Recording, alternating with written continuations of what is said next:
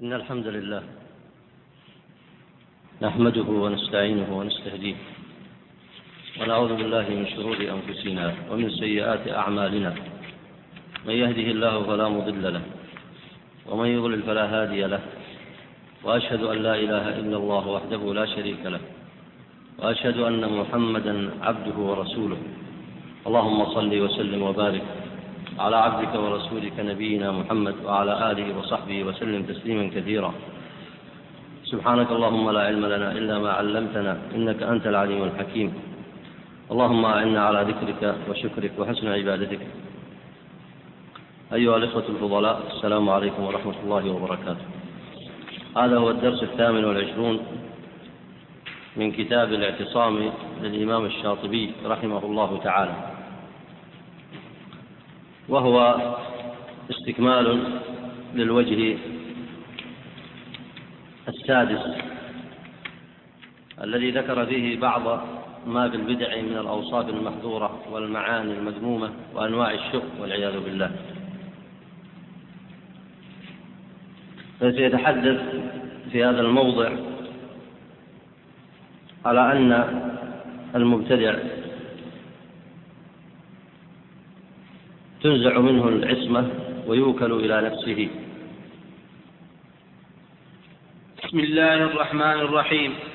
أي نعم. وقال المصنف رحمه الله تعالى وأما أن صاحب البدعة تنزع منه العصمة ويوكل إلى نفسه فقد تقدم نقله ومعناه ظاهر جدا. فإن الله تعالى بعث إلينا محمدا صلى الله عليه وسلم رحمة للعالمين حسبما أخبر في كتابه وقد كنا قبل طلوع ذلك النور الأعظم لا نهتدي سبيلا لا نعرف من مصالحنا الدنيوية إلا قليلا على غير كمال ولا من مصالحنا الأخروية قليلا ولا كثيرا بل كان كل أحد يركب هواه وإن كان فيه ما فيه ويطرح هوى غيره فلا يلتفت إليه.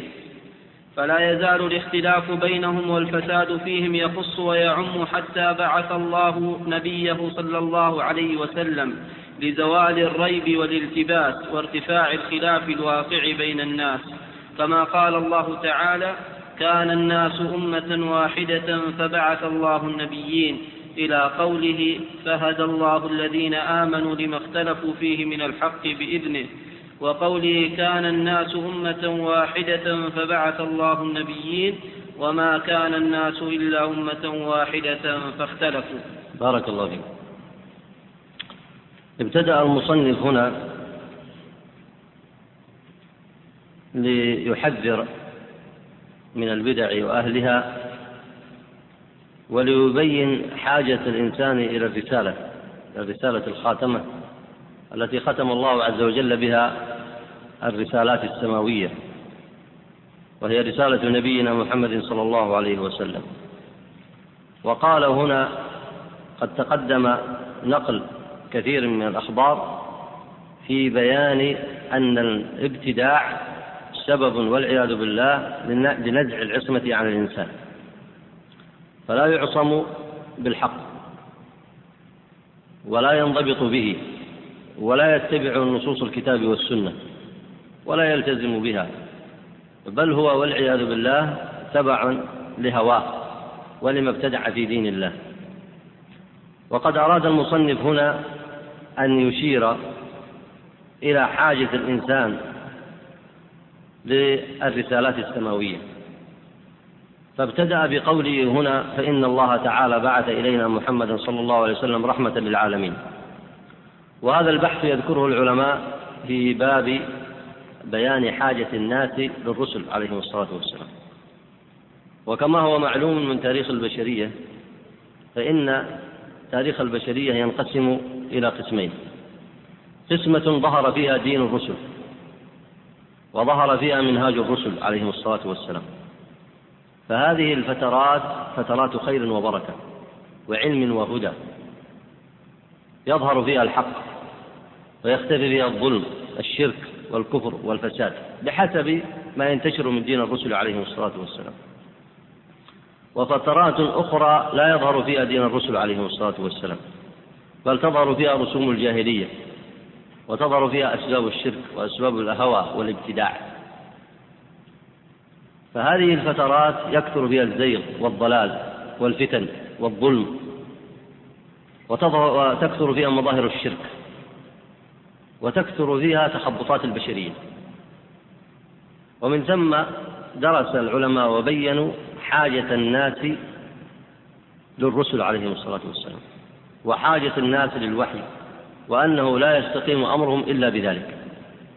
ومناسبة هذا الموضع أو هذا الكلام مناسبة هذا الكلام لهذا الموضع أن المبتدع لما لم يلتزم بنصوص الشرع ولما لم يعتقد كماله ولما أخذ في اختراع المسائل في الفروع والأصول من عند نفسه سواء بناها على شبه أو أحاديث موضوعة أو غير ذلك أو ظن أن الاختراع في تلك العبادات يقربه إلى الله أو نحو ذلك فإنه لما فتح على نفسه هذا الباب فقد ضيع على نفسه الاستفادة من الشريعة. ولذلك يشترك أهل الأهواء والبدع مع الكفار والمشركين كما مضى بيان ذلك في أنهم لم يستفيدوا من الشريعة حق الاستفادة. فأما الكفار والمشركون فبالإعراض عنها بالكلية ولذلك نزع الله عنهم العصمة وتركهم في ظلمات يتخبطون. وكذلك أهل الأهواء بقدر ما يتركون من هذا الشرع وينحرفون عنه تنزع عنهم العصمة. وكما هو أيضا في شأن المنافقين فإن الحال كله مشترك. والمنافقون بسبب نفاقهم وعدم يقينهم بما أنزل الله وعدم تصديقهم به فإنهم يتركهم الله في ظلمات لا يبصرون. صم بكم عمي فهم لا يبصرون. وهذا حال مشترك بين كل من أعرض عن هذه الشريعة سواء بالتكذيب وإنكار الرسالة مطلقة كما يصنع الكفار والمشركون أو سواء بشأن المنافقين.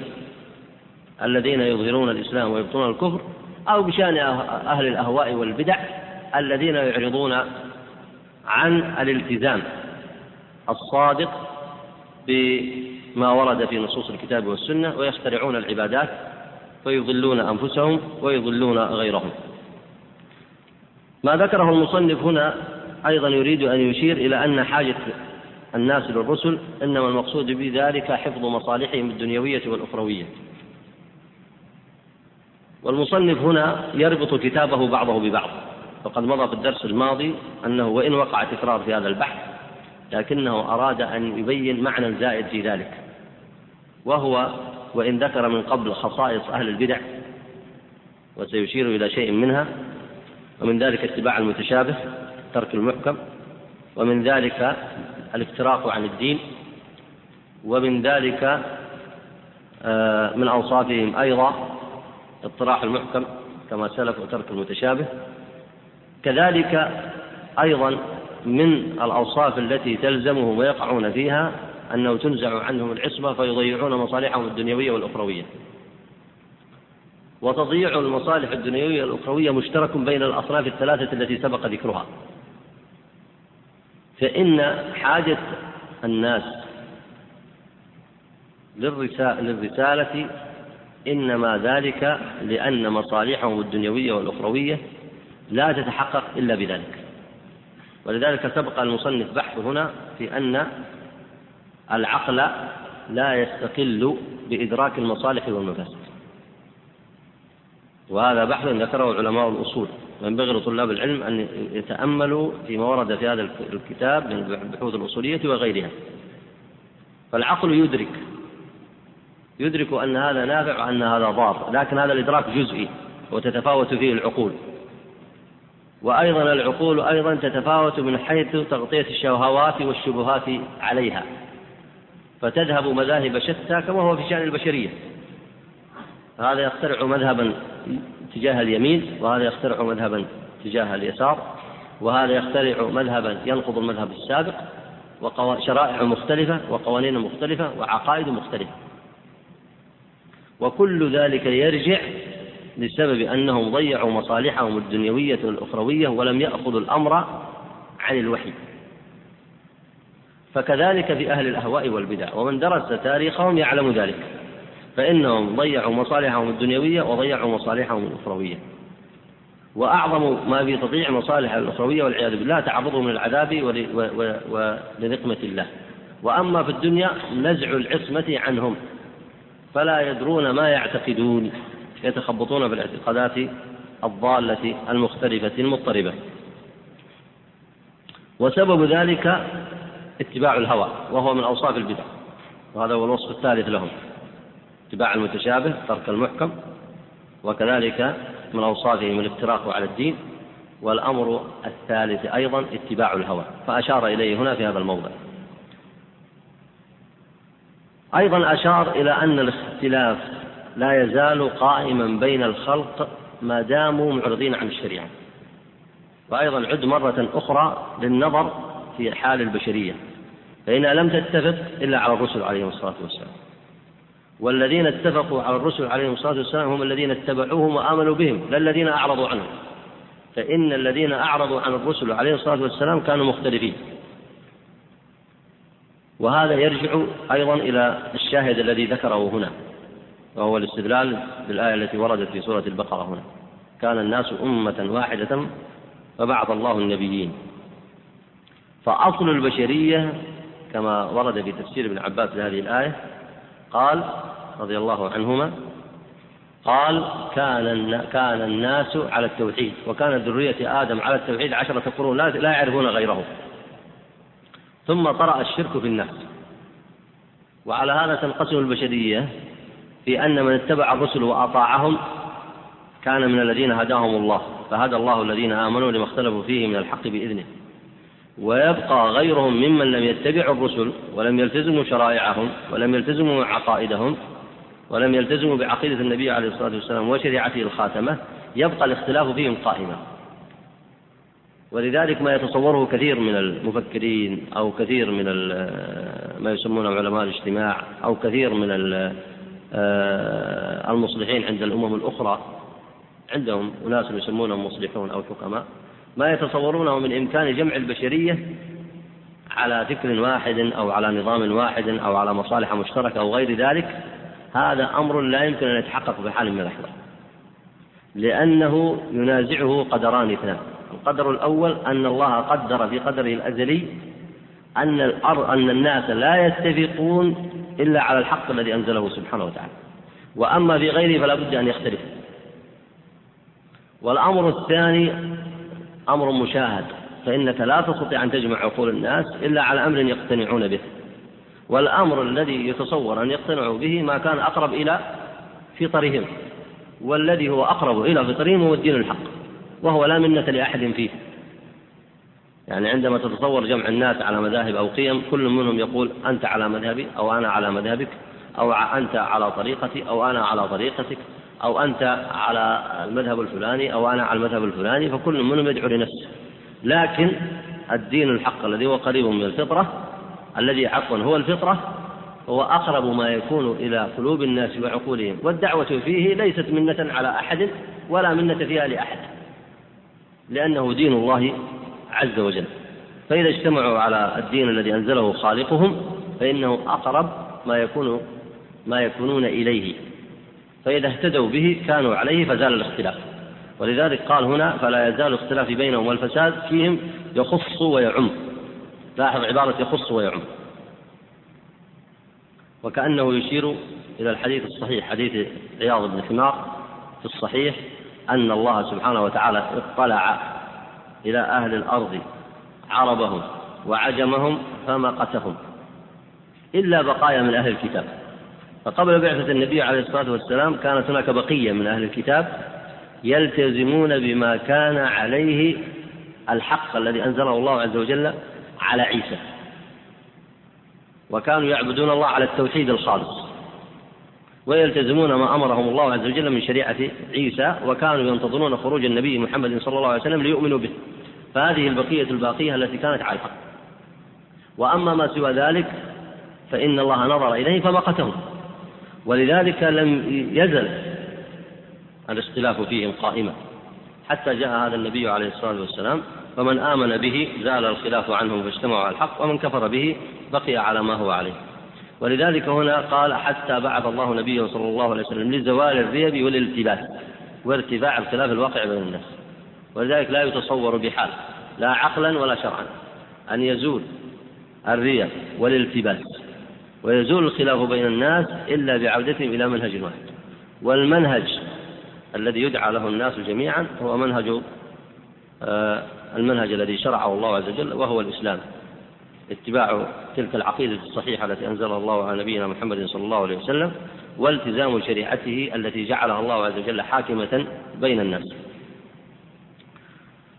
آه، كان الناس أمة واحدة فبعث الله النبيين مبشرين ومنذرين وأنزل معهم الكتاب.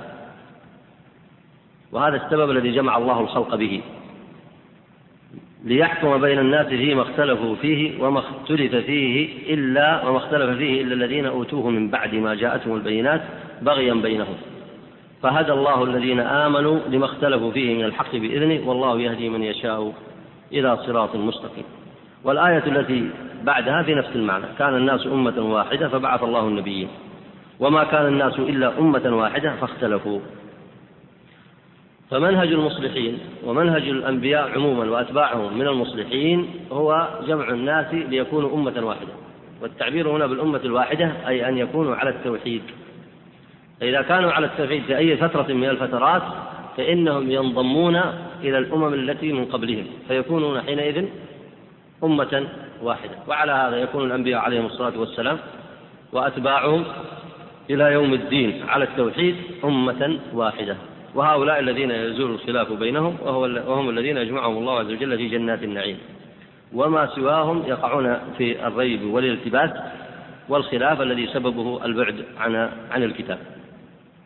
اقرأ بارك الله ولم يكن حاكما بينهم فيما اختلفوا فيه إلا وقد جاءهم بما ينتظم به شملهم وتجتمع به كلمتهم وذلك راجع إلى الجهة التي من أجلها اختلفوا وهو ما يعود عليهم بالصلاح في العاجل والآجل ويدرأ عنهم الفساد على الإطلاق. فانحفظت الأديان والدماء والعقل والأنساب والأموال من طرق يعرف مآخذها العلماء. وذلك من القرآن المنزل على النبي صلى الله عليه وسلم قولا وعملا وإقرارا ولم يردوا إلى تدبير أنفسهم للعلم بأنهم لا يستطيعون ذلك. ولا يستقلون بدرك مصالحهم ولا تدبير أنفسهم. فإذا ترك المبتدع هذه الهبات العظيمة والعطايا الجزيلة وأخذ في استصلاح نفسه أو دنياه بنفسه بما لم يجعل الشرع عليه دليلا فكيف له بالعصمة والدخول تحت هذه الرحمة وقد حل يده من حبل العصمة إلى تدبير نفسه؟ فهو حقيق بالبعد عن الرحمة. بارك الله فيك. فمن حل يده من حبل العصمة وأسلم نفسه إلى تدبير نفسه فإنما أسلم نفسه إلى نقص وضعف وجهل. وقس بذلك في نفسك أنت تأمل في نفسك. ما الذي تعلمه من أمر الكون؟ ما الذي تعلمه من طبيعة النفس؟ ما الذي تعلمه إذا أبعدت تصورت أنك لا تعرف شيئا عن الوحي؟ ما الذي يمكن أن تعلمه عن طبيعة الكون وعن طبيعة الآخرة وعن طبيعة الأمم السابقة وعن طبيعة المستقبل وعن طبيعة آه، ما يحتاجه عقلك من الحكمة ومن العلم؟ وكيف تحكم شأنك في كما أشار المصنف الآن هنا في الدماء والعقل والأنساب والأموال وغير ذلك؟ تصور أنك لم تسمع بالوحي كيف تستطيع؟ فكذلك شأن الذي سمع به وأعرض عنه. كيف يستطيع أن ينظم حياته وأن يحكم نفسه بالحق؟ فإذا حل يده من هذا الحق الذي أنزله الله عز وجل فقد أسلم نفسه إلى نفسه وإلى مثله من البشر وحينئذ ضيع نفسه. وواقع البشرية خير دليل على ذلك. بل واقع المكلف نفسه فإنه فيما التزم فيه من الشرع تجده على خير وحفظ وما تركه من الشرع تجده على تخبط وضلال.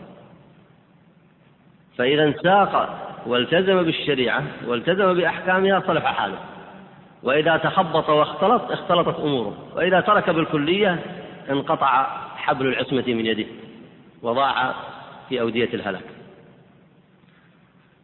ولذلك هنا أشار المصنف إلى مآخذ العلماء في حفظ الأديان والدماء والعقل والأنساب والأموال. وهذا يطول بيانه لكن لا بأس من الإشارة إليه بما يناسب الموضع.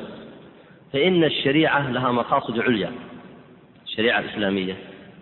لماذا ترتبت على عليها هذه المنن العظيمة وهو حفظ مصالح الدنيا والآخرة؟ لأن لها مصالح عليا ولها مقاصد عليا. من أعظم مقاصدها حفظ الدين. وهذا ذكر العلماء له تطبيقات كثيرة. من أهمها الدعوة إلى الله.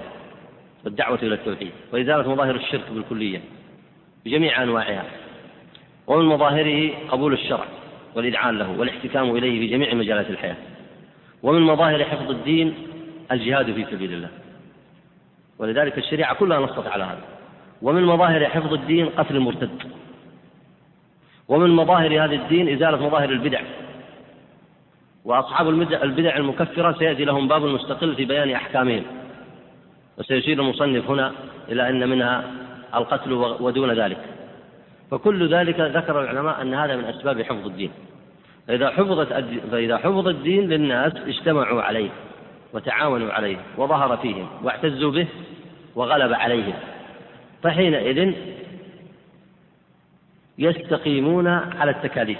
فتتحقق مصالحهم الدنيوية والأخروية. وقس على ذلك في باب الدماء بتطبيق الحدود والعقل بما وراء ذلك من أحكام كثيرة والأنساب والأموال وهذا يطول بيانه فالمقصد هنا أنه يشير إلى أن واقع اختلاف الناس يكون بأمور منها اختلافهم على التوحيد كما هو مظاهر الشرك. ودع عنك آه، ما يمكن يضرب من الأمثلة مما تعرفونه وهو كثير من اختلاف اليهود والنصارى وأصحاب الملل الأخرى. فعد إلى واقع العالم الإسلامي من قريب. تجدهم مختلفين في كثير من قضايا التوحيد. فهذا يعبد القبور. وهذا يدعو غير الله. وهذا يتخذ مناهج بدعية تصل إلى أنواع من الشرك والكفر الأكبر. وهكذا تختلف بهم المناهج. مع أن الإسلام منهم قريب والكتاب والسنة بين أيديهم. فما بالك من هو أبعد عن ذلك؟ لم يؤمن بالرسول أصلا ولم ينتسب إليه أصلا. ثم يقع الاختلاف أيضا من أسبابه بين الناس وقوع الاختلاف فيما ينظم حياتهم. فهذا يطبق حدود وهذا لا يطبق الحدود وهذا يحرم الخمر وهذا لا يحرمها وهذا يحرم الربا وهذا آه، يحله. ثم بعد ذلك قس ما وراء ذلك من العلاقات الاجتماعية وما يتعلق بالأنساب والاختلاط وما يتعلق أيضا بالدماء وغير ذلك. وما يتعلق أيضا بأمر الدين. لأن بعض المجتمعات في العالم الإسلامي سوت بين الدين الإسلامي وغيره. ولا يتصور بطبيعة القوانين الوضعية أصلا تطبيق حكم الردة كما تعلمون. لا يتصور أصلا لأن القانون الوضعي أصلا لا يفرق بين المسلم والكافر. وهو أصلا هي قوانين كافرة أصلا. جاءت آه، من واقع غير واقع المسلمين. والحرية الدينية أصل في هذه القوانين. وتحمي هذه المعاني وهي مبنية أصلا على المذاهب الفكرية المعاصرة. آه، التي تجيز العلمانية وتجيز مذاهب كثيرة معلومة. فلا يتصور في مثل هذا أن يحفظ الدين. ولا يتصور إلا وقوع الخلاف. ولذلك ينبغي للدعاء وينبغي لطلاب العلم يتأملوا حقيقة العلم ويتأملوا ما يحتاجه المسلمون من الإصلاح. فهذا الخلاف ناشئ إما على أصل التوحيد كما هو الواقع في عبادة القبور وغيرها وكثرة الطوائف المنحرفة عن التوحيد وهذا خلاف واقع. أو خلاف واقع بسبب القوانين الوضعية. باختلاف وضعها في بلاد المسلمين كثرة وقلة. فكل ذلك الخلاف كيف يرفع وكيف يزول؟ ولذلك حل حبل العصمة من كثير ممن ينتسب إلى الإسلام. ولا يتصور أصلا جمعهم إلا بزوال أسباب الخلاف هذه. وقد يتصور الناس بكثير مما يقال بحق أو بغير حق أن آه، المسلمون مجتمعون وأن آه، أنه لا خلاف بينهم إلا في الجزئيات أو غير ذلك مما يقال. لكن العالم الإسلامي كما تعلمون يمكن أمضى أكثر من من 200 سنة أو 300 سنة أو قريبا من ذلك بعد أن كان عالما واحدا وأمة واحدة. وكانت تحكمه الشريعة. ثم افترق بعد ذلك. ولا يتصور أن يعود إلى المنهج الذي كان عليه النبي عليه الصلاة والسلام إلا بإزالة أسباب هذا الاختلاف. وهذا لا يزول إلا بالعلم والدعوة إلى الله عز وجل. فإذا اقتنع الناس رجعوا إلى أصل المنهج الواحد. فهذا الذي يشير إليه من حفظ الدماء والعقل والأنساب والأموال هو ما يحتاجه الناس في واقعهم الاجتماعي. فإذا اختلفوا عليه ولم يكن هناك منهج واحد يحكمهم فكيف يتفقون؟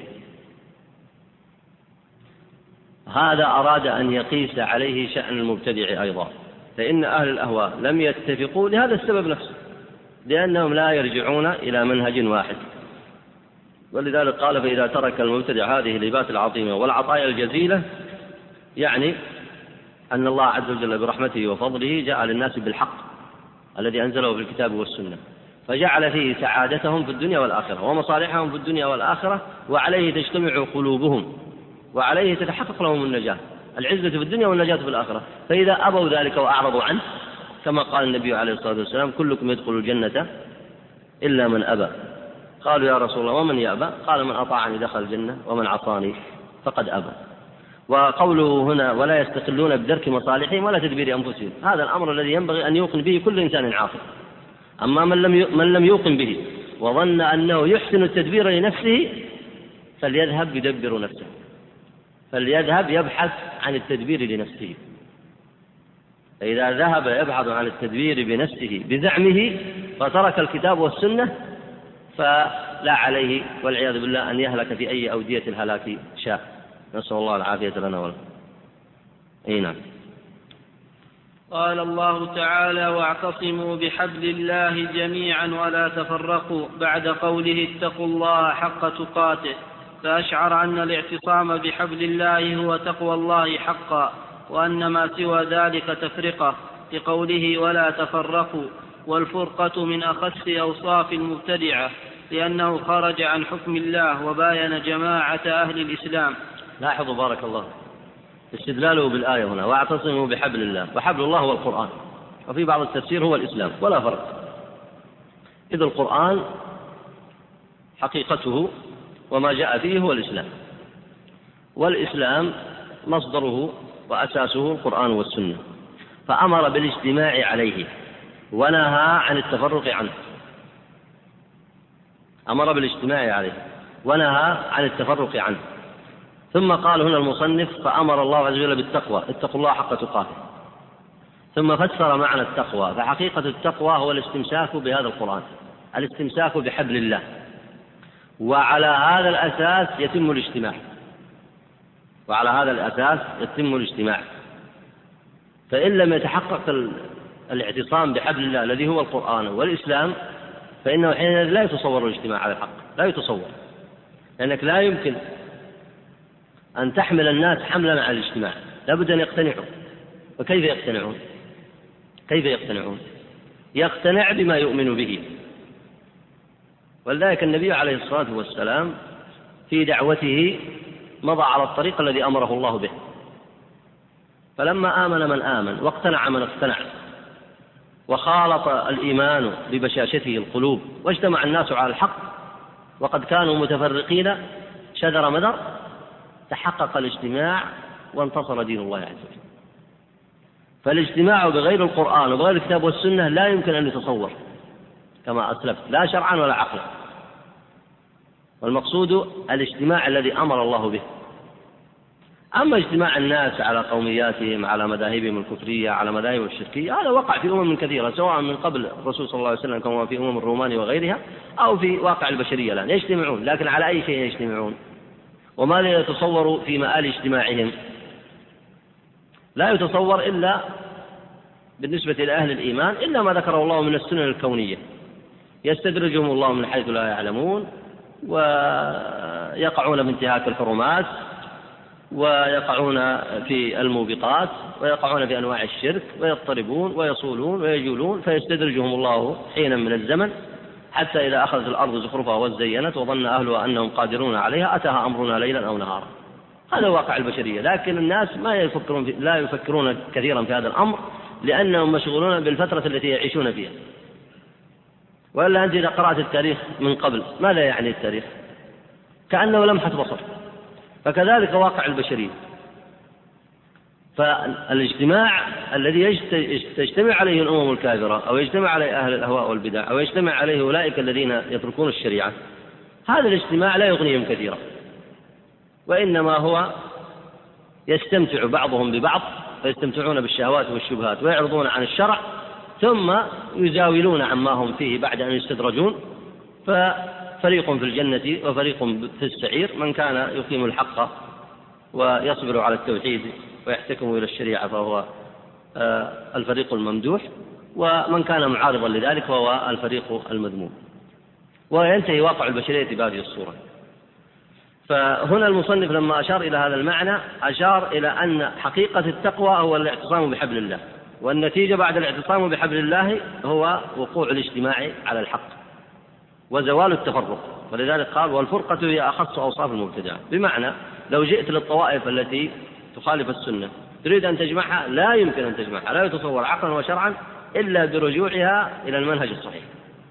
وكذلك الأمم الأخرى ما يتصور إلا إذا قبلت الإسلام وقبلت الاحتكام إلى الشريعة ثم أشار إلى هنا إلى أن أخذت أوصاف المبتدعة هو الفرقة وقد ذكر ذكرتكم بوصفين من الأوصاف وهذا هو الوصف الثالث الذي ذكره هنا.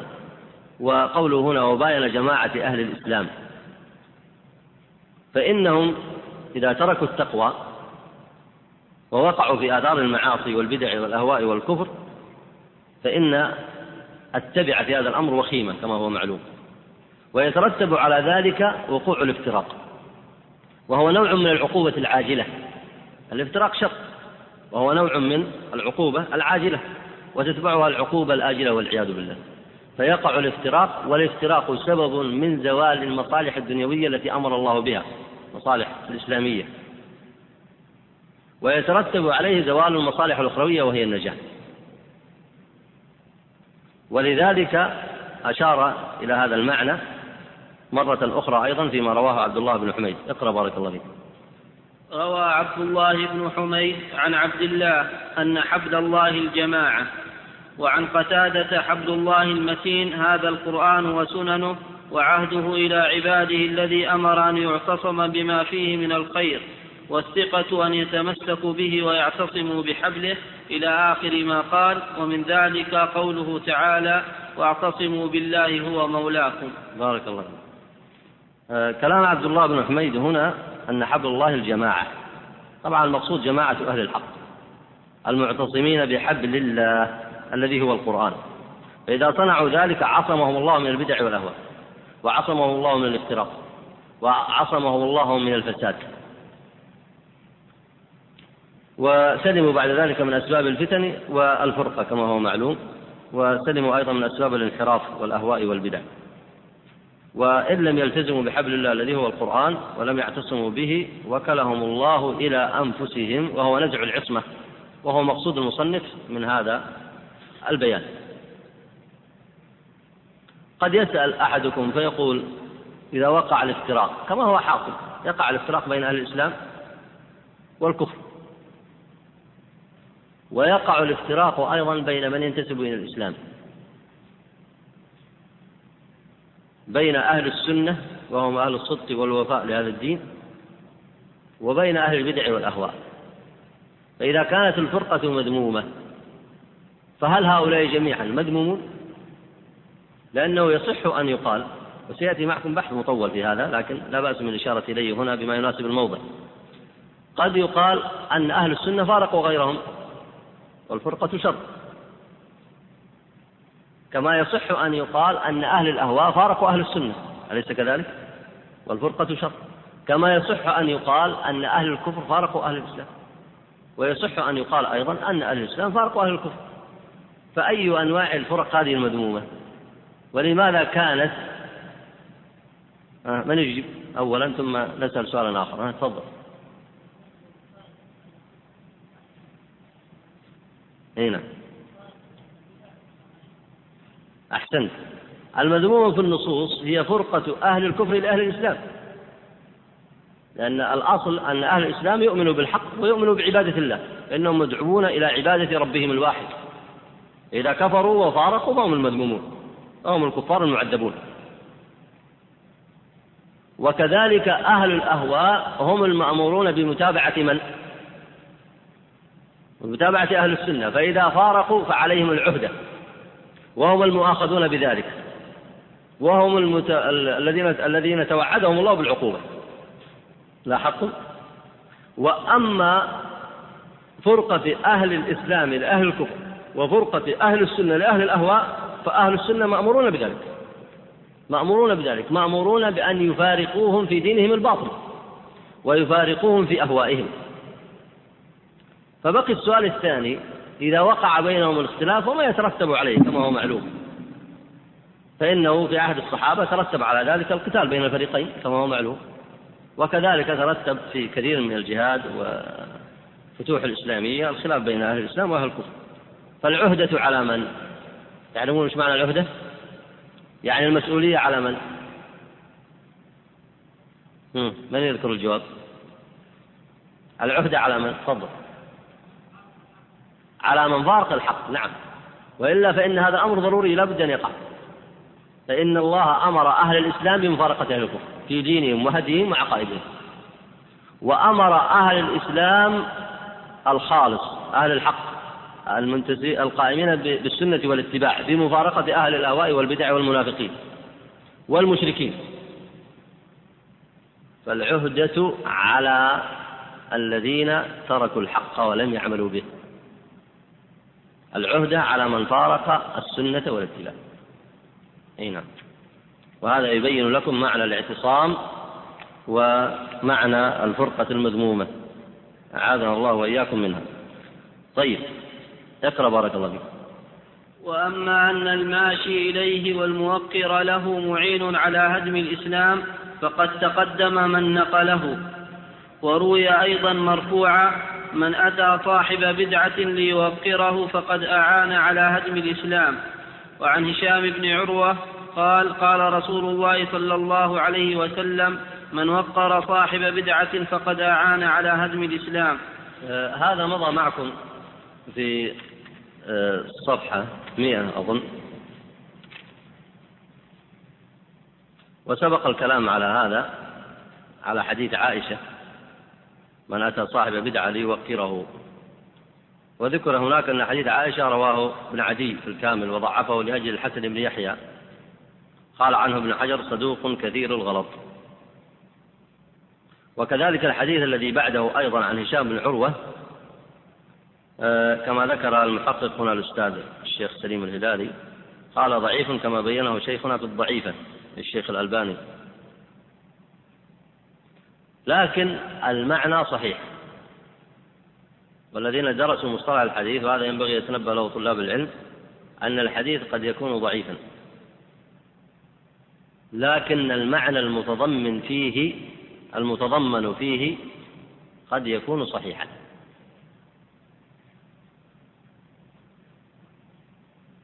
فإن الكلام كلام المصنفين هنا الذي ذكره على الحديث أنه لا يصح من حيث السند فإنهم يتكلمون عن رجاله هل هم ثقات أم لا؟ لكن إذا لم يصح فقد يتضمن معاني من المعاني ما لا يصح. طبعا الأصل في الحديث الضعيف أو آه، في الحديث الذي لا يثبت أنه لا يصلح الاحتجاج أصلا هذا الأصل فيه. لكن تبقى بعض الأحاديث وإن كانت نادرة لا يصح متن لا يصح سندها ويتضمن متنها بعض المعاني الصحيحة. لكن من أين نعرف المعنى الصحيح؟ من أين؟ لا بد أن نستند في ذلك إلى دليل شرعي. يعني نحن لم نستند على الدليل الضعيف حتى لا يقول القائل استندتم على دليل ضعيف لا.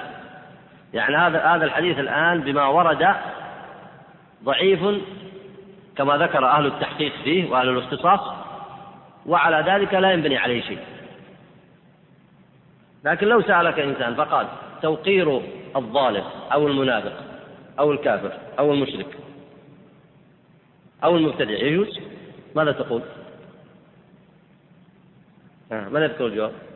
توقيرك توقيره على ظلمه ومدحه عليه والثناء عليه وهو ظالم أو منافق أو توقيره وهو مبتدع صاحب صاحب هوى معارض لسنة النبي عليه الصلاة والسلام.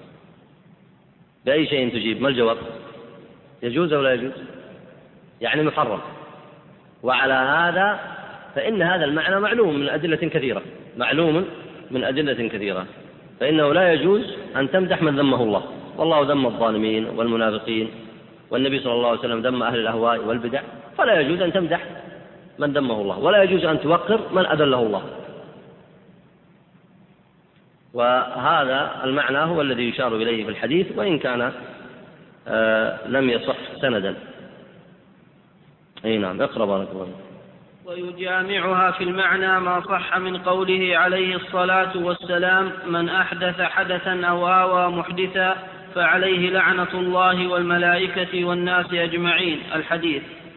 فإن الإيواء يجامع التوقير ووجه ذلك ظاهر لأن المشي إليه والتوقير له تعظيم له لأجل بدعته.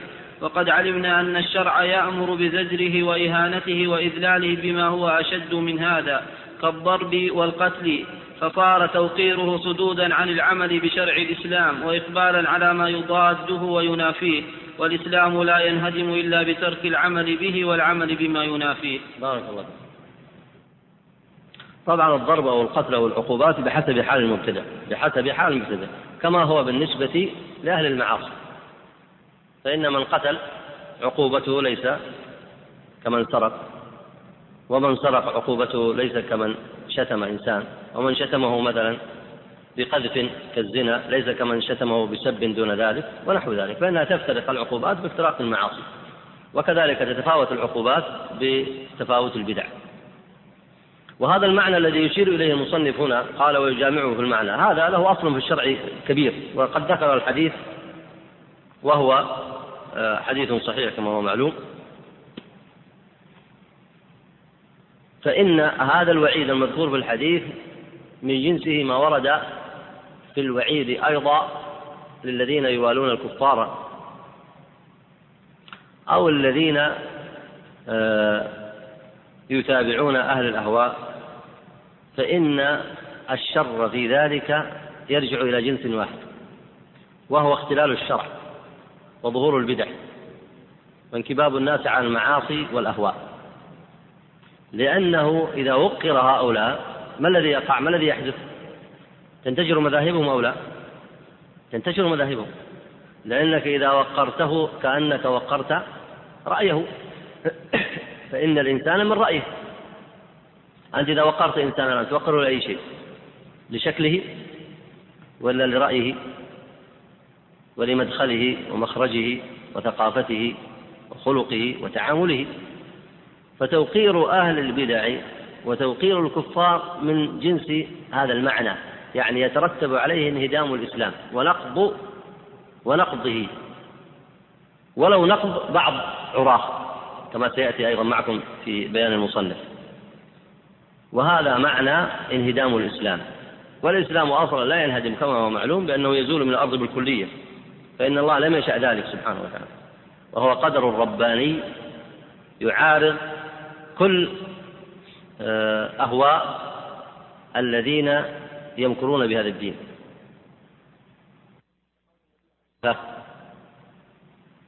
لقول النبي عليه الصلاة والسلام لا تزال طائفة قائمة بالحق. لا تزال طائفة قائمة بالحق. فهنا هذا حكم قدري يعني أن في قدر الله أن الله يهيئ لهذا الدين في كل عصر طائفة تقوم به. فهذا القدر لا يمكن أن يزول من الأرض ولا يمكن أن يزال. يعني لو جمعت أسباب الدنيا كلها لتزيله لا يمكن أن يزال. فانهدام الإسلام بالكلية لا يتصور. لكن نقض بعض عراه وما يقع لأهل الحق من الابتلاء وما يقع من الفتن وغير ذلك يقع ذلك بسبب نقض بعض عرى الإسلام. كيف تنقض بعض عرى الإسلام؟ بسبب المعاصي والأهواء وتوقير أهلها. ولذلك نهى الشرع عن ذلك وشدد فيه. لاحظوا هذا المعنى. وآيات الولاء والبراء في القرآن كثيرة جدا كما هو معلوم. فهذا من هذا الجنس. فإن أهل المعاصي لو أنكرت عليهم معاصيهم وأهل البدع لو أنكرت عليهم بدعهم وكذلك مناهج الكفار وهديهم لو أنكرت ولم تنتشر بين المسلمين ولم يوقروا على ذلك فإنه حينئذ لا يتصور أن يدخل الفساد على المسلمين. من أين يدخل عليهم؟ أهل المعاصي فيهم مرذولون تقام عليهم الحدود وتقام عليهم العقوبات. والأهواء الحادثة التي تخالف الشريعة محجوزة عن الأمة. يقام على أهلها بالعقوبات ونحو ذلك. وكذلك آراء آراء الكفار ومناهجهم وهديهم. فمن أين يدخل الفساد على هذه الأمة؟ ولذلك لما كانت تقوم بهذا الواجب كانت محفوظة. ولما اختلط عليها هذا الأمر اختلط شأنها. فانظروا إلى هذا المعنى وسيؤكده المصنف أيضا بقوله اقرأ بارك الله فيك.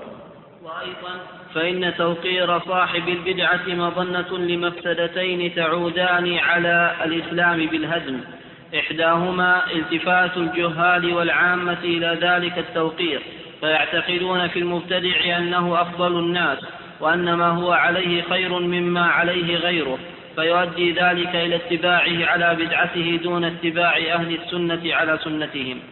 لاحظوا المعنى اللي يشير إليه المصنف هنا. ماذا يبتعد الناس عن السنة؟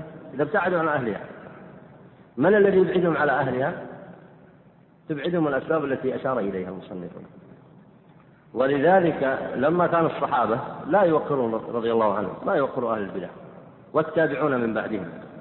وهكذا استمروا في المحافظة على المنهج وشدوا أيديهم عليه فإنهم سلموا مما يشير إليه المصنف هنا ولم يلتفت العوام في المجتمع الإسلامي أول مرة لم يلتفتوا لهؤلاء لكن لما ظهروا ووقروا التفت الناس إليه. وازداد الأمر شرا لما جاءت البدع الخارجة من عن العالم الإسلامي ودخلت كما هو معلوم آه، لمن درس التاريخ بما يسميه العلماء بالترجمة. فإن المأمون جاء بشر عظيم لهذه الأمة فجاء بكثير ممن عنده من المترجمين فأمرهم أن يترجموا تراث الأمم الأخرى. فترجموه بما فيه غثه سمينه وغثه. ترجموا الأمور المادية التي يتعلل بها كثير من الناس يقول الآن الغرب والأمم الأخرى عندها أمور مادية نافعة.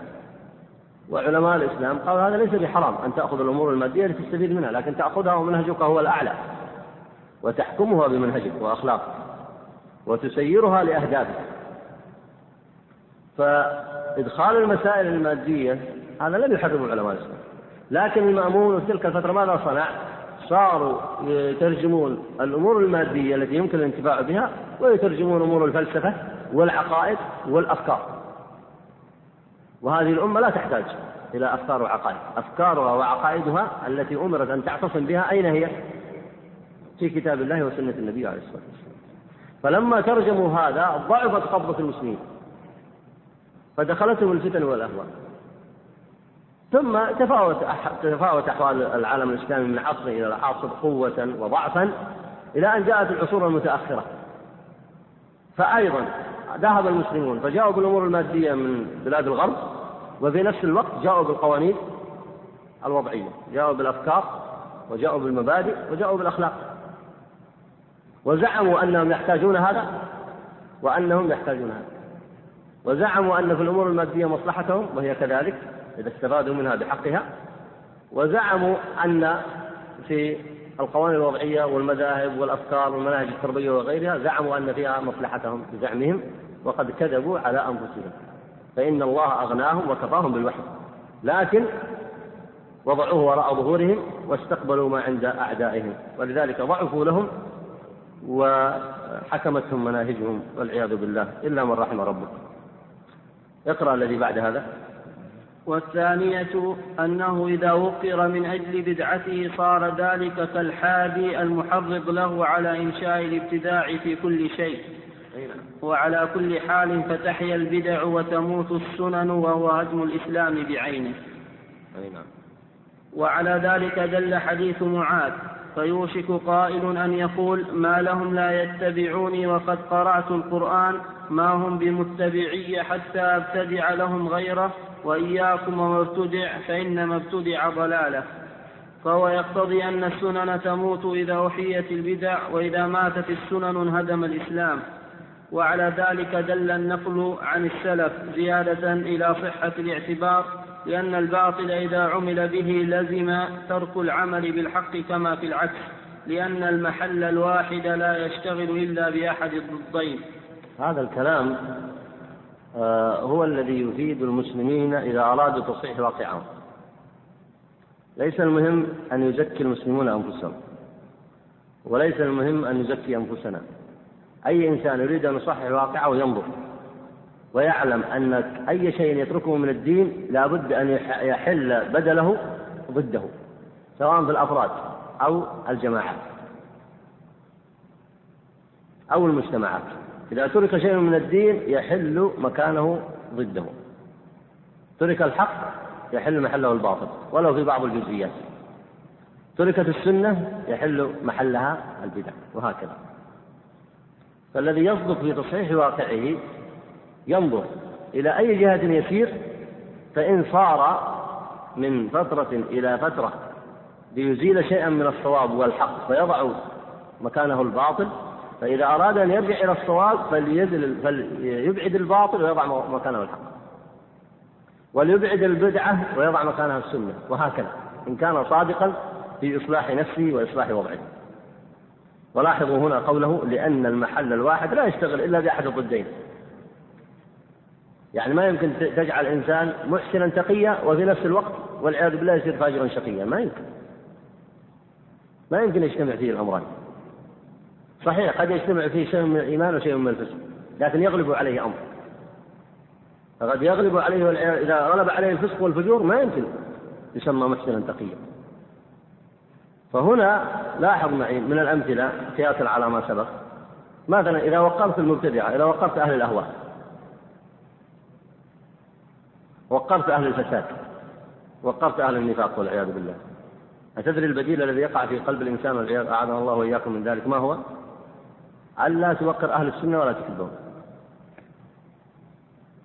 ولذلك الإنسان الحقيقة يعني إذا وقع في دراسة إذا إذا إذا جد وتأمل في دراسة حاله ونفسه ومجتمعه يصل إلى هذه الحقيقة الواضحة البارزة التي كثيرا ما نغطي على عيوننا عنها. خذ مثال آخر. إذا عمل إنسان ببعض القوانين الوضعية أو كلها إذا عمل بها كلها هل يتصور أن يعمل الشريعة؟ هل يجتمع الضدان؟ لا يجتمع الضدان وكذلك إذا عمل ببعض القوانين الوضعية فلا بد أن يبعد عن هذا الذي عمل فيه بالقوانين الوضعية لا بد أن يبعد عنه حكم الشرع لا بد لأنه لا يجتمعان فمن أراد الإصلاح فليتق الله ويأتي لهذا الجزء الذي أقام فيه البدعة فيرفع البدعة ويضع مكان إيش؟ السنة. يأتي هنا وقر أهل البدع والأهواء والمنافقين والمفسدين يبعد هذا التوقير ويحوله لمن؟ لأهل السنة وينصرهم ويمكن لهم. يأتي مثلا لجزئية من الحياة أو أو آه، مؤسسة أو آه، نوعا من أنواع الأمور الاجتماعية حكمها بقانون وضعي أو بهواه أو بأي موضوع أنشأه سواء أخذه من عند غيره أو صنعه لنفسه إذا أراد الهداية والصواب فليأتي يزيل الباطل الذي أقامه ويضع مكانه ماذا؟ ويضع مكانه حكم الشرع. هذا هو الطريق الصحيح للإصلاح وهو طريق فطري واضح. وأما بدون ذلك فلا يتصور أن يصلح الإنسان نفسه ولا أن يصلح مجتمعه. أي نعم اقرأ بارك الله فيك. وأيضا فمن السنة الثابتة ترك البدع. فمن عمل ببدعة واحدة فقد ترك تلك السنة. فمما جاء من ذلك ما تقدم ذكره عن حذيفة رضي الله عنه أنه أخذ حجرين فوضع أحدهما على الآخر ثم قال لأصحابه هل ترون ما بين هذين الحجرين من النور؟ قالوا يا أبا عبد الله ما نرى بينهما إلا قليلا. قال والذي نفسي بيده لتظهرن البدع حتى لا يرى من الحق إلا قدر ما بين هذين الحجرين من النور. والله لتكشون البدع حتى إذا ترك منها شيء قالوا تركت السنة. هذا سبق ذكره والكلام عليه وسبق معكم أن رواه الإمام الوضاح في البدع والنهي عنها في باب نقض عرى الإسلام ودفن الدين. هكذا ترجم له وإظهار البدع. وقوله أيضا وله وله أثر آخر قد تقدم هو أيضا عن حذيفة أيضا. وقوله فيه أول ما تفقدون من دينكم الأمانة وآخر ما تفقدون الصلاة. ولا تنقضن ولا ولا تنقضن عرى الإسلام عروة عروة. وهو في نفس المعنى. لكن هذا الكلام ينبغي أن يقابل هذا الكلام حق. والذي درس التاريخ الإسلامي عرف كيف يهبط وضع المسلمين تارة ويعلو تارة. بسبب أعمالهم ولا يظلم ربك أحدا صدقوا وعملوا ودعوا إلى الله وتناصروا على الحق وأقاموا السنن حكموا بالشرع ونصروا الملة ونصروا أولياء الله تقدم وتتحسن أمورهم. أنقصوا في ذلك وعكسوا عكس عليهم. هذا أمر ذكره الله في كتابه. إن الله لا يغير ما بقوم حتى يغيروا ما بأنفسهم. وإذا أراد الله بقوم سوءا فلا مرد له وما لهم من دونه من وال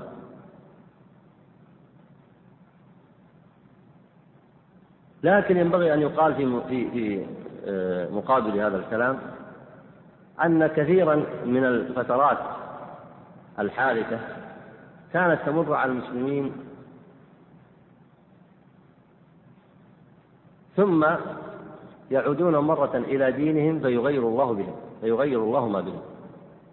فينبغي الإنسان أن يتأمل هذا وهذا وإلا فإن الحديث الذي ذكره حذيفة هنا قال هل ترون ما بين هذين الحجرين من النور؟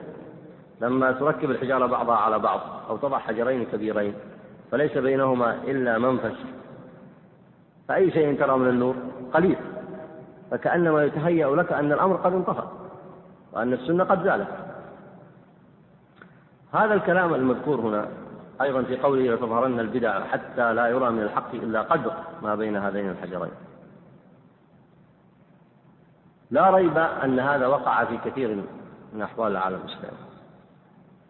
والآن في واقع العالم الإسلامي علماء السنة في غربة بلا ريب. وكذلك طلاب العلم من أهل السنة. في غربة. لأنك إذا أمرت الناس في بعض الأحيان كثيرا من الناس إذا أمرتهم بسنة كأنك تأمرهم ببدعة. وإذا أمرتهم بمعروف كأنك تأمرهم بمنكر. أصبح المعروف منكرا والمنكر معروفا. لكن هذه الحالات في الغالب لا تستمر طويلا. بتأمل السنن الكونية ودراسة التاريخ الإسلامي.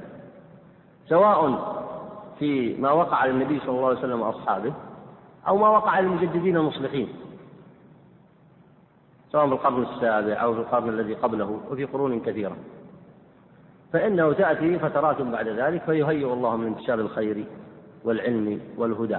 وإن كان يأتي على الناس زمان في كثير مما درس في تاريخ العالم الإسلامي يأتي على الناس زمان كأنما يقولون هذا الكلام الذي قاله حذيفة ليس بعد ليس بعده شيء. فكأن كأن كأن الأمر قد كاد يطفأ. لكن ما أن يظن الناس ذلك حتى ينبثق النور مرة أخرى. وخاصة إذا اشتد الأمر كما قال حذيفة حتى إذا غيرت السنة قيل هذه البدعة وإذا دعي إلى الحق قيل هذا هو الباطل. يصبح المعروف منكرا والمنكر معروفا. إذا اشتد الأمر إلى هذه الصورة أو أشد أيضا يأتي الله بالفرج فينبثق الأمر لكن هذا لا يقيسه العامة ولا يقيسه كثير من الخلق وإنما يظهر في قلوب المصلحين والموقنون والموقنين والذين يتأملون يدرسون تاريخ العالم الإسلامي. لا بد من دراسة تاريخ العالم الإسلامي. وأضرب لكم مثالين. المثال الأول نضربه في حال الإسلام مع الكفر والمثال الثاني نضربه أيضا في حال الإسلام مع من انتسب إلى الإسلام. أما الحال الأول فهو واقع النبي عليه الصلاة والسلام مع أصحابه في شعب بني عامر. فإن الإنسان العادي أو الذي لا يوقن إذا نظر لهم وأحوالهم ثلاث سنين لا يؤكلون ولا يشاربون ولا يباعون ولا يشترى منهم ولا ينكحون ولا يملكون شيئا حتى أكلوا أوراق الشجر. وكان الرجل يبول فيجد تحت قدميه جلد بعير فيغسله فيدقه يدكه ثم يدرك شيئا منه لعله أن يتعلل به. لو نظر الناس لهم لقال ماذا يصنع هؤلاء؟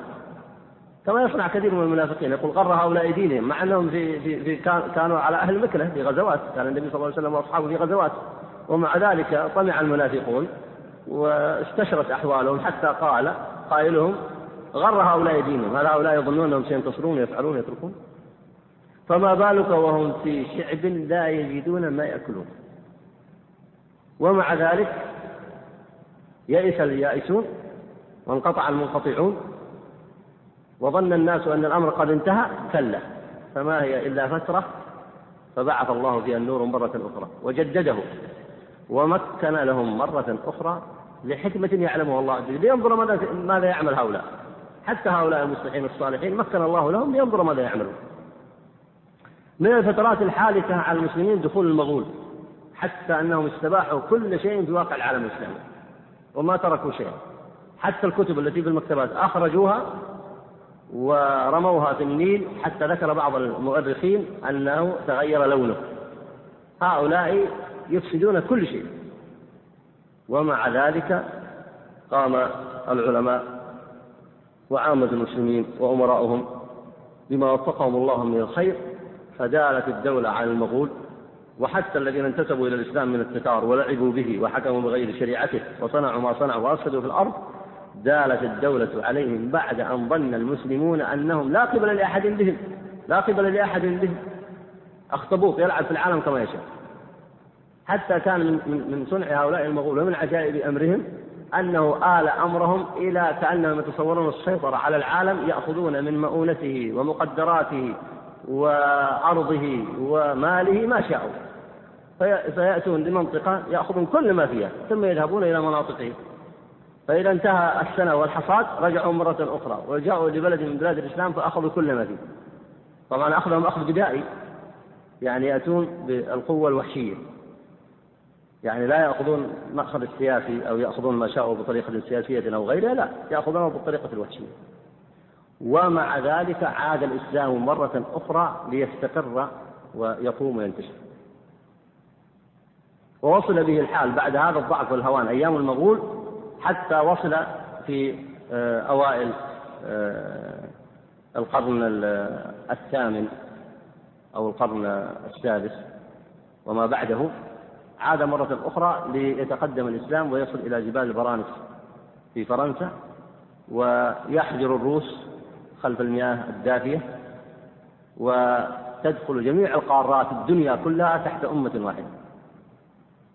حتى دخلت قارة الهند وآسيا وأفريقيا وكثيرا من بلاد أوروبا التي وقعت تحت الشيوعية في العصر الحديث كلها هذه كانت تحت دولة إسلامية واحدة. إي نعم. فما يذكر في حديث حذيفة هنا إنما كان ينبه أصحابه ومن بعدهم أن يحذروا وللعالم أن يحذر من حوله حتى لا يدخل عليهم الفساد. وأيضا وهذا الذي صنعه حذيفة وفي جانب آخر يقال من المبشرات إذا كثر الفساد حتى لا يهن الناس. فإن الناس في حاجة إلى هذا وفي حاجة إلى هذا. طيب اقرأ بارك الله فيك. وعن أبي إدريس الخولاني أنه كان يقول ما أحدثت أمة في دينها بدعة إلا رفع الله بها عنهم سنة. وعن حسان بن عطية قال ما أحدث قوم بدعة في دينهم إلا نزع الله من سنتهم مثلها ثم لم يعدها إليهم إلى يوم القيامة. وعن بعض السلف يرفعه لا يحدث رجل في الإسلام بدعة إلا ترك من السنة ما هو خير منها. وعن ابن عباس رضي الله عنه قال ما يأتي على الناس من عام إلا أحدثوا فيه بدعة وأماتوا فيه سنة حتى تحيا البدع وتموت السنن. هذه الآثار كلها مضى الكلام عليها في الدروس السابقة وقد ذكرت في الدرس الماضي أن المصنف إنما حمله على التكرار في ذكر هذه المواضع لما يليق بالباب وإلا فإن عنوان الباب جديد كما هو معلوم لأن الأبواب الأولى في ذم البدع وهذا الموضع في ذكر ما ينبني على الابتداع من زوال العصمة والعياذ بالله والذلة وألا يوقروا. وكذلك أيضا ما ذكر في الدرس الماضي أنه أنهم عرضة والعياذ بالله أن لا يقبل منهم عمل. فهذا في هذا الموضع جديد. وإن كان قد يستدل عليه بأدلة قد مضى ذكرها. لكن آه، لا بأس أيضا من التذكير بما آه، قيل آه، حول حديث ابن عباس هنا رضي الله عنهما. قال ما يأتي على الناس من عام إلا أحدث فيه بدعة وأمات فيه سنة. لفظ الناس هنا لفظ عام يراد به الخصوص وهذا معلوم من لغة العرب. معلوم من لغة العرب. فإن العالم المتحدث العارف بلغة العرب قد يطلق هذا القول لكن لا يريد به العموم. لا يريد ما يأتي على الناس أي الناس كلهم وفي جميع العصور كلها. ما يأتي عليهم عام إلا أحدثوا فيه بدعة وأماتوا فيه سنة. لا يقصد هذا. وإنما يقصد بعض الناس. وإنما يقصد من وقع منهم الإحداث. من وقع منهم الإحداث. وقريب من هذا آه، قول الله تعالى أو من هذا المعنى نفسه آه، قول الله تعالى الذين قال لهم الناس إن الناس قد جمعوا لكم فاخشوهم فزادهم إيمانا وقالوا حسبنا الله ونعم الوكيل فانقلبوا بنعمة من الله وفضل لم يمسسهم سوء. قال الشافعي في كتاب الرسالة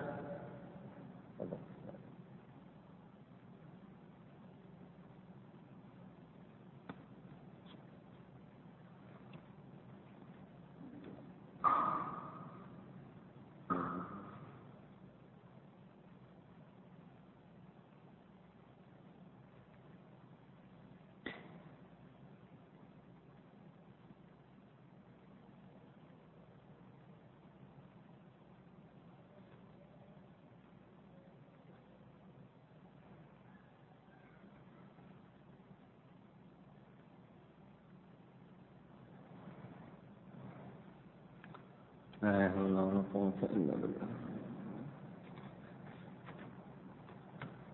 هذه الدورة جدول الدورة العلمية الصيفية الثانية خلال الإجازة الصيفية من السبت 17 آه، اثنين إلى الخميس 14 اثنين.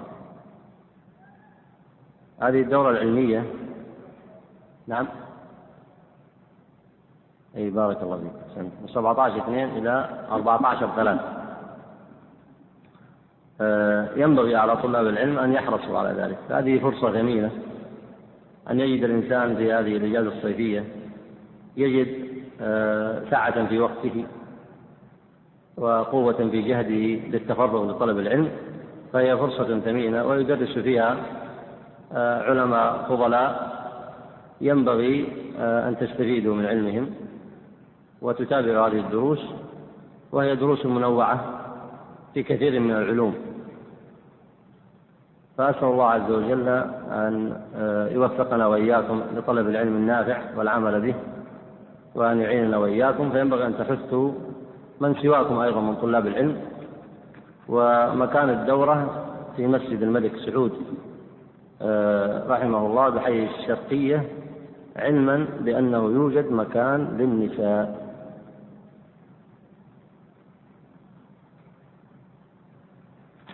نسأل الله أن يعيننا وإياكم آه الكلام هنا في ختام الدرس في تفسير قول ابن عباس ما يأتي على الناس فقول الله عز وجل الذين قال لهم الناس قال الشافعي في الرسالة الذين قال لهم الناس هؤلاء مقول لهم أليس كذلك؟ الذين قال لهم وهناك قائل من هم؟ ناس إن الناس قد جمعوا لكم هؤلاء من هم؟ الفريق الثالث. فأطلق على كل منهم لفظ إيش؟ لفظ العموم الناس الناس لفظ عام. أن الألف واللام هنا من ألفاظ العموم مع أن هنا ثلاثة طوائف قائل لهم ومقول لهم قائل ومقول لهم وجامع. القائل هم بعض المنافقين والمقول لهم هم المسلمين. الذين رجعوا بعد أحد. والجامع لهم هم كفار قريش. وأطلق القرآن على كل منهم لفظ إيش؟ لفظ الناس. فهذا من العموم الذي يراد به الخصوص. وهذا معلوم في لغة العرب. قال الشافعي فدل هذا الإطلاق على أن المعمول به في لغة العرب الذين خطبوا بهذا القرآن أن لفظ الناس في هذا الموضع من العموم الذي يراد به الخصوص. هذا والله أعلم. هذا السائل يقول آه، رأيت بعض الناس عندما ينتهي من دعائه يمسح وجهه بكلتا يديه. فهل هذا الفعل أصل في الشريعة؟ آه، الله أعلم. آه، يقول هنا يوجد في الحي الذي أسكن فيه مجموعة من الشباب بعضهم تارك للصلاة بالكلية وبعضهم يصلي أحيانا. وقمت بنصحهم عدة مرات ولكن بدون فائدة. سؤالي هل إذا جلست مع بعضهم أو لعبت الكرة معهم أكون آثما؟ أرجو التوضيح. لأن بعض هؤلاء الشباب من أقربائي. أما الذي يترك الصلاة بالكلية فهذا لا يجوز لك أن تنبسط إليه أو تستأنس به. وكما تعلمون أن اللعب والمشاركة بمثل هذا فيه إيناس وفيه انبساط فإن الإنسان لا يلعب في الغالب مع عدوه وإنما يلعب مع من يأنس به. فهذا لا يجوز بل يجب, بل يجب استمرار الإنكار عليه. وعليك آه، أن تبحث آه، في أقاربك من يعينك على هذا وينكر عليه. وهذا لا شك كما ورد في حديث النبي عليه الصلاة والسلام العهد الذي بيننا وبينهم الصلاة فمن تركها فقد كفر. فلا يجوز توقيره فلا يجوز توقيره بل يجب الإنكار عليه ويجب أن يؤخذ بالعقوبات الشرعية أيضا. وهذا مما يتساهل فيه كثير من الناس. يتساهل فيه كثير من الناس. بل إن كثيرا من أحوال الناس بمحبتهم وولائهم إنما يتوالون والعياذ بالله على الدنيا ويتحابون عليها. والذي يتقي الله عز وجل ويرجو رحمة ربه ويرجو النجاة يوم القيامة يجب أن يكون حبه لله وبغضه لله ويجب أن يعامل الناس في ضوء هذا الاعتقاد الصحيح. أما الذي يصلي أحيانا ويترك أحيانا فهذا فعله شر بلا ريب. لكن إن كان يظهر الخير ويجامع أهل الخير ويصلي في المسجد والترك الذي يتركه أحيانا غير ظاهر ويعود فيصلي فهذا يترفق به لعل الله عز وجل أن يرده إلى الصواب.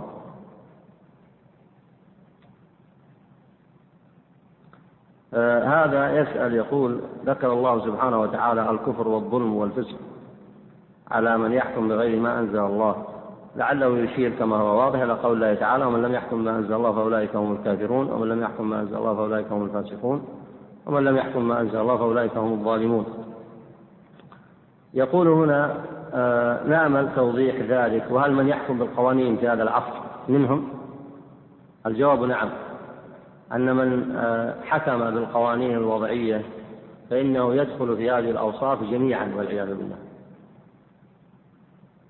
وأما آه، من حكم بالشرع وجعل الشرع هو هو قاعدته ولم يشرع من دون الله ولم يتخذ شيئا من القوانين الوضعية لم يجعل القوانين الوضعية مضايقة للشريعة ولم يجعلها أصل يحتكم إليه الناس. وكان أصله وعادته وديدنه هو الحكم بالشرع. لكنه يخالف عن بعض المسائل طلبا للشهوة أو غيرها دون أن يجعل ذلك شرعا في الناس ودون أن يستحسن ذلك ودون أن يجعله أصلا فيهم. فإن معصيته والحال كذلك كبيرة من الكبائر. وتدخل في الدم الوارد كما قال السلف كفر دون كفر. وأما الاستحسان كما هو الشأن في القوانين الوضعية فإن الذين يضعونها لا يقولون نحن نلعب ولا يقولون إن ما وضعناه إنما هو آه، شيء لا ينفع ولا يقولون إن هذا الذي نتعب فيه ونقوم به ونحكم به شيء لا قيمة له كلا. بل هم يستحسنون ذلك. ولذلك فإن حقيقتها كما ذكر المحققون من أهل العلم هي في حقيقتها تشريع من دونه واستحسان. وهذا الاستحسان هو الذي يجعل هذا النوع داخل تحت الآيات الثلاث والعياذ بالله. وأصل هذا الاستحسان يعود إلى أمور ذكر أهل العلم منها من جعل الشريعة مساوية لغيرها. هذا استحسان. استحسن أن يجعل القوانين الوضعية مثل الشريعة. فهذا كفر مخرج والعياذ بالله.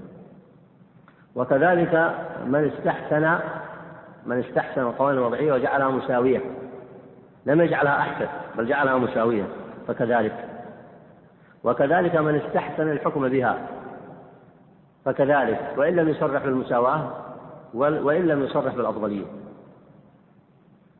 ولعلكم تراجعون في هذا آه، ما كتبه العلماء. ومنهم آه، الشيخ آه، سماحة الشيخ محمد بن إبراهيم في كتابه تحكيم القوانين فإنه فصل في هذا القول تفصيلا بديعا فعليكم بمراجعته. يقول ما هو سبب انتشار الشرك بعد العشرة القرون التي كان الناس على التوحيد فيها. السبب كما هو معلوم الشهوات والشبهات. فإن الأولين كانوا قائمين بالحق ملتزمين به. ومن ترك الحق وابتعد عنه وخالف عنه فلا يلومن إلا نفسه. فوقع الشرك في الأمم بعد ذلك. وأصل الشرك الذي ابتدأ في الأمم كما هو معلوم هو شرك الواسطة. وهذا الذي يخفف فيه كثير من الخلق في هذا العصر لأنهم لا يعرفون معنى التوحيد. أصل الشرك عند البشرية هو شرك الواسطة. ومعنى الواسطة هو التسوية بين الله عز وجل وخلقه في طلب الدعاء. وقد بدأ بصورة سهلة عند الناس. كان فيهم قوم معظمون ود وسواع ويغوث ونسرا كما ذكر الله عز وجل في سورة نوح. وكانوا صالحين. وكان الناس يجتمعون معهم على العلم والهدى والنور والحق ولم يكن فيهم شرك فلما مات هؤلاء علق هؤلاء صورهم وجعلوا لهم تماثيل يذكرونهم بها ليتقووا على العبادة. إلى الآن لم يبدأ الشرك وإن كان هذا ذريعة من ذرائعه الذي صنعوه. ثم بعد ذلك جاء جيل آخر فنسي ما كان من قبل. فقال هؤلاء قوم معظمون فصرف لهم شيئا من العبادة. فلما صرفوا لهم شيئا من العبادة عللوا ذلك بأن هؤلاء إنما يقربونهم إلى الله. كما قال المشركون من جنسهم لما قالوا إنما نعبدهم ليقربونا إلى الله زلفى. أي لا نعبدهم لأنهم يستحقون العبادة مطلقا ولا نعبدهم لأنهم آلهة ولا نعبدهم لأن الله لا يعبد. لا الله يعبد وهؤلاء يعبدون ليبلغون إلى الله. فهكذا بدأ الشرك. ولاحظوا أنه بدأ بداية يتسلل بها إلى النفوس. ولذلك من لم يهتم بالتوحيد فإنه يحذر عليه أن يدخل عليه الفساد وهو لا يشعر. كما قال الله عز وجل أن تحبط أعمالكم وأنتم لا تشعرون. فهذا الذي دخل على الناس دخل عليهم وهم لا يشعرون. واستقر انتشر في البشرية. لكن جاءت للبشرية فترات فترات يظهر فيها التوحيد وفترات يظهر فيها الشرك. النوع الثاني من الشرك في أصل البشرية ولا بأس من الإشارة لهذا على وجه الاختصار هو كفر التنقص. فإن عامة شرك البشرية في الغالب يرجع إلى الأول وهو شرك الواسطة أو شرك وكفر التنقص. والتنقص هو إما تكذيب الرسول أو جحد آه، وجحد الرسالة أو جحد صفة من صفات الله أو نسبة الولد والصاحبة له أو نسبة النقص له لأن نسبة الولد إلى الله والصاحبة نقص أو نسبة النظير أو الشبيه أو المماثل. وكذلك من صوره أيضا هو من صور ذلك أيضا تكذيب بعضه تكذيب بعض مسائل الدين المعلومة من الدين. أو الإعراض عنها بالكلية أو عدم قبولها. وكذلك سب النبي وكذلك آه، بغض المؤمنين لأجل دينهم وحب انتصار الكفر والشرك والنفاق وغير ذلك. هذه تؤدي إلى التنقص لله عز وجل. كيف تؤدي إلى التنقص؟ يعني كأنه يرى أن ما أنزله الله عز وجل ليس حقيق بالتمكن وليس حقيق بالظهور وليس هو الدين الحق. ولذلك ما وقع في قلوب المنافقين ووقع في قلوب الكفار والمشركين والمرتدين هو من هذا الجنس أو من الجنس الذي قبله إما من شرك الواسطة وإما من كفر التنقص. ولذلك إذا قرأ طالب العلم كتاب الردة في كتب الفقهاء المذاهب الأربعة المشهورة يجد أن هذه النواقض ترجع إلى هذين الأصلين. وإذا تأمل حال البشرية وجد ذلك. وإذا تأمل حال من ارتد عن الإسلام أو شك فيه أو وقع في قلبه الريب أو حتى في حال المنافقين فإنه يتأمل وقوع إما النوع الأول وهو التنقص لخبر الرسول لما جاء من عند الله عز وجل بأي صورة من صور التنقص أو النوع الأول وهو شرك الواسطة. أعاذنا الله وإياكم من الشرك وأهله. يقول هنا بأن أن الفرقة والاختلاف من أخص صفات المبتدعة فما تعليقهم على الاختلاف الذي يقع بين المسلمين الملتزمين بعقيدة أهل السنة والجماعة؟ هذا ذكره العلماء ولعلكم تراجعون فيه كتاب رفع الملام عن أئمة الأعلام شيخ الإسلام ابن تيمية. فإن معنى آه، اتفاق أهل السنة على أصول الاعتقاد والدعوة إلى التوحيد ومحاربة الشرك ليس معناه أنهم سيتفقون على كل شيء فإن هناك خلافات كثيرة لكن هذه لا تضرهم بإذن الله. هذه لا تضرهم بإذن الله. وما ذكره السائل أن بعض هذه الخلافات أورثت بينهم العداوة وأورثت بينهم الفرقة فهذا لا لأنها تورث ذلك لا. فإن الخلاف في الجزئيات وقع بين الصحابة لكن اتفقوا على التوحيد ومحاربة الشرك ونصر السنة والحكم بالشريعة والجهاد في سبيل الله والأمر بالمعروف والنهي عن المنكر وإظهار الدين وأمور كثيرة معلومة. فالذي وقع بينهم في الاختلاف في مسائل الحج أو غيره كالصلاة أو غيرها في المسائل الجزئية فإن ذلك لم يضرهم كما هو معلوم من واقع الصحابة رضوان الله عليهم. وكذلك ينبغي لأهل السنة من أتباعهم. فإذا وقع الخلاف والنزاع بين أهل السنة فليس لأن تلك الخلافات أدت إلى ذلك. كلا. فتأمل معي فإن هذه الخلافات الجزئية وقعت بين الصحابة لكن لم تؤدي بهم إلى الفرقة ولم تؤدي بهم إلى الخلاف لأنهم اجتمعوا على أصول السنة. لكن المشكلة التي وقعت في كثير من أهل السنة في العصور المتأخرة هي التعصب. فالخلاف فالذي وقع الذي آه، انتشر بينهم من الوقيعة ومن العناد ومن الدم لبعضهم بعض إنما وقع فيهم بسبب التعصب. وأنتم تعلمون ما وقع بين الأئمة الأربعة بين عفوا بين أتباع الأئمة الأربعة. فالأئمة الأربعة أئمة متحابون متعاونون على البر والتقوى. تعلمون ذلك. لأن الشافعي أحمد تلميذ للشافعي والشافعي تلميذ لأبي حنيفة تلميذ لمالك. وما وقع بين آه، أهل الرأي وأهل الحديث مفسر باعتبارات أخرى ليس هذا موضعها. لكن في الجملة أئمة الصحابة وأئمة التابعين وأئمة وما من جعل الله لهم القبول من الأئمة الأربعة ومن كانوا على السنة ظاهرين لم يكن بينهم هذا التعصب الذي انتشر عند المتأخرين. لكن الذي انتشر عند المتأخرين ليس بسبب الخلافات الفقهية كلا الخلافات الفقهية لا توجب ذلك. نعم يطلب الإنسان فيها الدليل ويطلب فيها الترجيح وينبغي أن لا يقلد فيها إذا علم الدليل وينبغي أن يأخذ بالدليل الصحيح وإن كان خلاف مذهبه. كل هذا واجب. لكن لا تورث التقليد ولا تورث التعصب ولا تورث الأذى أذى المسلمين بعضهم لبعض. وإنما الذي أورثهم ظلمهم لأنفسهم. هم أنفسهم يظلمون أنفسهم بأنفسهم. ليس بسبب الخلافات الجزئية لأن الخلافات الجزئية قطعا وقعت بين الصحابة ولم تفرق. بين قلوبهم ولم يظلم بعضهم بعضا. حاشاهم من ذلك رضوان الله عليهم. يقول هنا ذكرت أن البدعة تنقسم إلى ثلاثة أقسام. ما هو الدليل على هذا التقسيم؟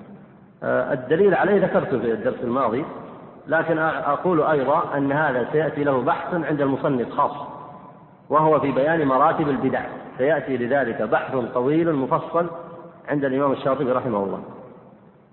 يقول هنا ما معنى قول بعض النفاة للصفات إن الله عليم بلا علم وسميع بلا سمع؟ هذا أرادوا أن يجمعوا بين أمرين بين نفي آه، صفة السمع وبين إثبات آه، آه، صفة العلم. لكن الصحيح عند أهل السنة هو إثبات صفة العلم والسمع وإثبات جميع الصفات. التي وردت في الكتاب والسنة كاليد والوجه وغير ذلك. أي نعم. يقول هنا طالب علم آه، ممن يهتم بأمر الدعوة تعرض له شهوة من الشهوات بين الحق بين الحين والآخر ما نصيحتكم وتوجيهكم له؟ هل يترك طلب العلم والدعوة؟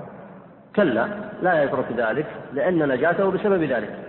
الإنسان إذا دخلت عليه شهوة لا يترك الطاعة لأن نجاتنا إنما تكون بطاعة الله عز وجل. بل إن الشهوات التي تقع في قلب الإنسان والضعف الذي في قلبه إنما يزول بالطاعة ومن الطاعة الجهاد ومن الجهاد تعلم العلم والدعوة إلى الله ومناصرة الحق. فينبغي الإنسان أن يصنع ذلك فإنه سبب عظيم لزيادة إيمانه وهذا يشعر به الإنسان. فإن الإنسان كلما ازداد في الطاعة ازداد إيمانا وصلح خلقه وحن قلبه إلى الطاعة. وكلما ازداد الإنسان في الخير زاده الله طاعة وزاده الله إيمانا. فينبغي للإنسان إذا عرض له شهوة أو وسوسة أو غير ذلك أن لا يترك العمل بالحق بل ينبغي عليه أن يصابر ويستكثر من الطاعات. هذا آه، سؤال يذكر فيه آه، أسئلة كثيرة. آه، يقول إن هناك من يدعو بدعاء القنوت يوميا في صلاة الفجر. فما حكم ذلك؟ فيقول أن هذا الإمام الذي يصلي بنا يدعو يوميا بدعاء القنوت في صلاة الفجر. فهل أهجره على ذلك؟ الجواب لا لا تهجره على ذلك لأن مسألة الدعاء في القنوت مسألة خلافية بين الفقهاء. فمن ثبت عنده الدليل في ذلك فاجتهاده عند نفسه معتبر. يجب عليه أن يعمل بذلك. ومن لم يثبت الدليل عنده وهو الصواب فإنه لم يعلم من النبي صلى الله عليه وسلم ولا من الصحابة كأبي بكر وعمر وغيرهم أنهم كانوا يقنتون بالفجر. وإنما كان القنوت الذي يقنتونه إنما هو قنوت في حين النوازل أي الشدة على المسلمين. لكن من رأى صحة الحديث عنده بأن القنوت أصل ثابت ليس معلل بما ذكر كما هو مذهب الشافعي رحمه الله فإنه عليه أن يعمل باجتهاده ولا يكلف الله نفسا إلا وسعها. فإذا عمل هذا باجتهاده بمقتضى الدليل لا يعمله تعصبا. ولا يعمله مكابرة وإنما يعمله بمقتضى الدليل. فإذا ثبت عنده الدليل فعليه أن يعمل به ولا يجوز لك أن تنكر عليه. اللهم إلا أن تبين له يعني تبين له الدليل الصحيح وتناقشه. لكن لا يجوز لك أن تنكر عليه آه، إنكار هجران أو تذمه على ذلك. هذا لا يجوز. آه، يقول يقر ويؤيد بعض البدع مثل اتخاذ يوم الاثنين مولدا للنبي عليه الصلاة والسلام وغيرها من البدع. هذا لا شك أنه من البدع التي ذكرها الشاطبي هنا وحذر فيها. وهناك من الأسئلة في الدرس الماضي ما جاء ذكره في هذا الموضع. وسيأتي أيضا إشارة الإمام الشاطبي إلى بيان ما يتعلق بهذه البدعة. من حيث الدراسة التاريخية متى نشأت فإنها لم تكن معروفة في أهل الإسلام وأيضا فيما يتعلق بها من الوقت عليها أو الوصية بها أو إنفاق المال عليها لأن ذلك أيضا محرم ولا يجوز. وقد بينه في كتاب له اسمه آه، الفتاوى وهو موجود في السوق. فهذا آه، أيضا السؤال الأخير يقول هنا آه، ما حكم علمنا أن توقير العاصي والمنافق لا يجوز. فهل توقير الكفار مثلا تهنئة بعيد ميلاده آه، ونحو ذلك من هديهم أيضا الجواب أنه مثل ذلك لا يجوز ذلك وإنما يوقر أهل الطاعة وينصر أهل الطاعة. أسأل الله عز وجل أن يجعلني والمسلمين وإياكم منهم وصلى الله وسلم على عبده ورسوله محمد وعلى آله وصحبه أجمعين.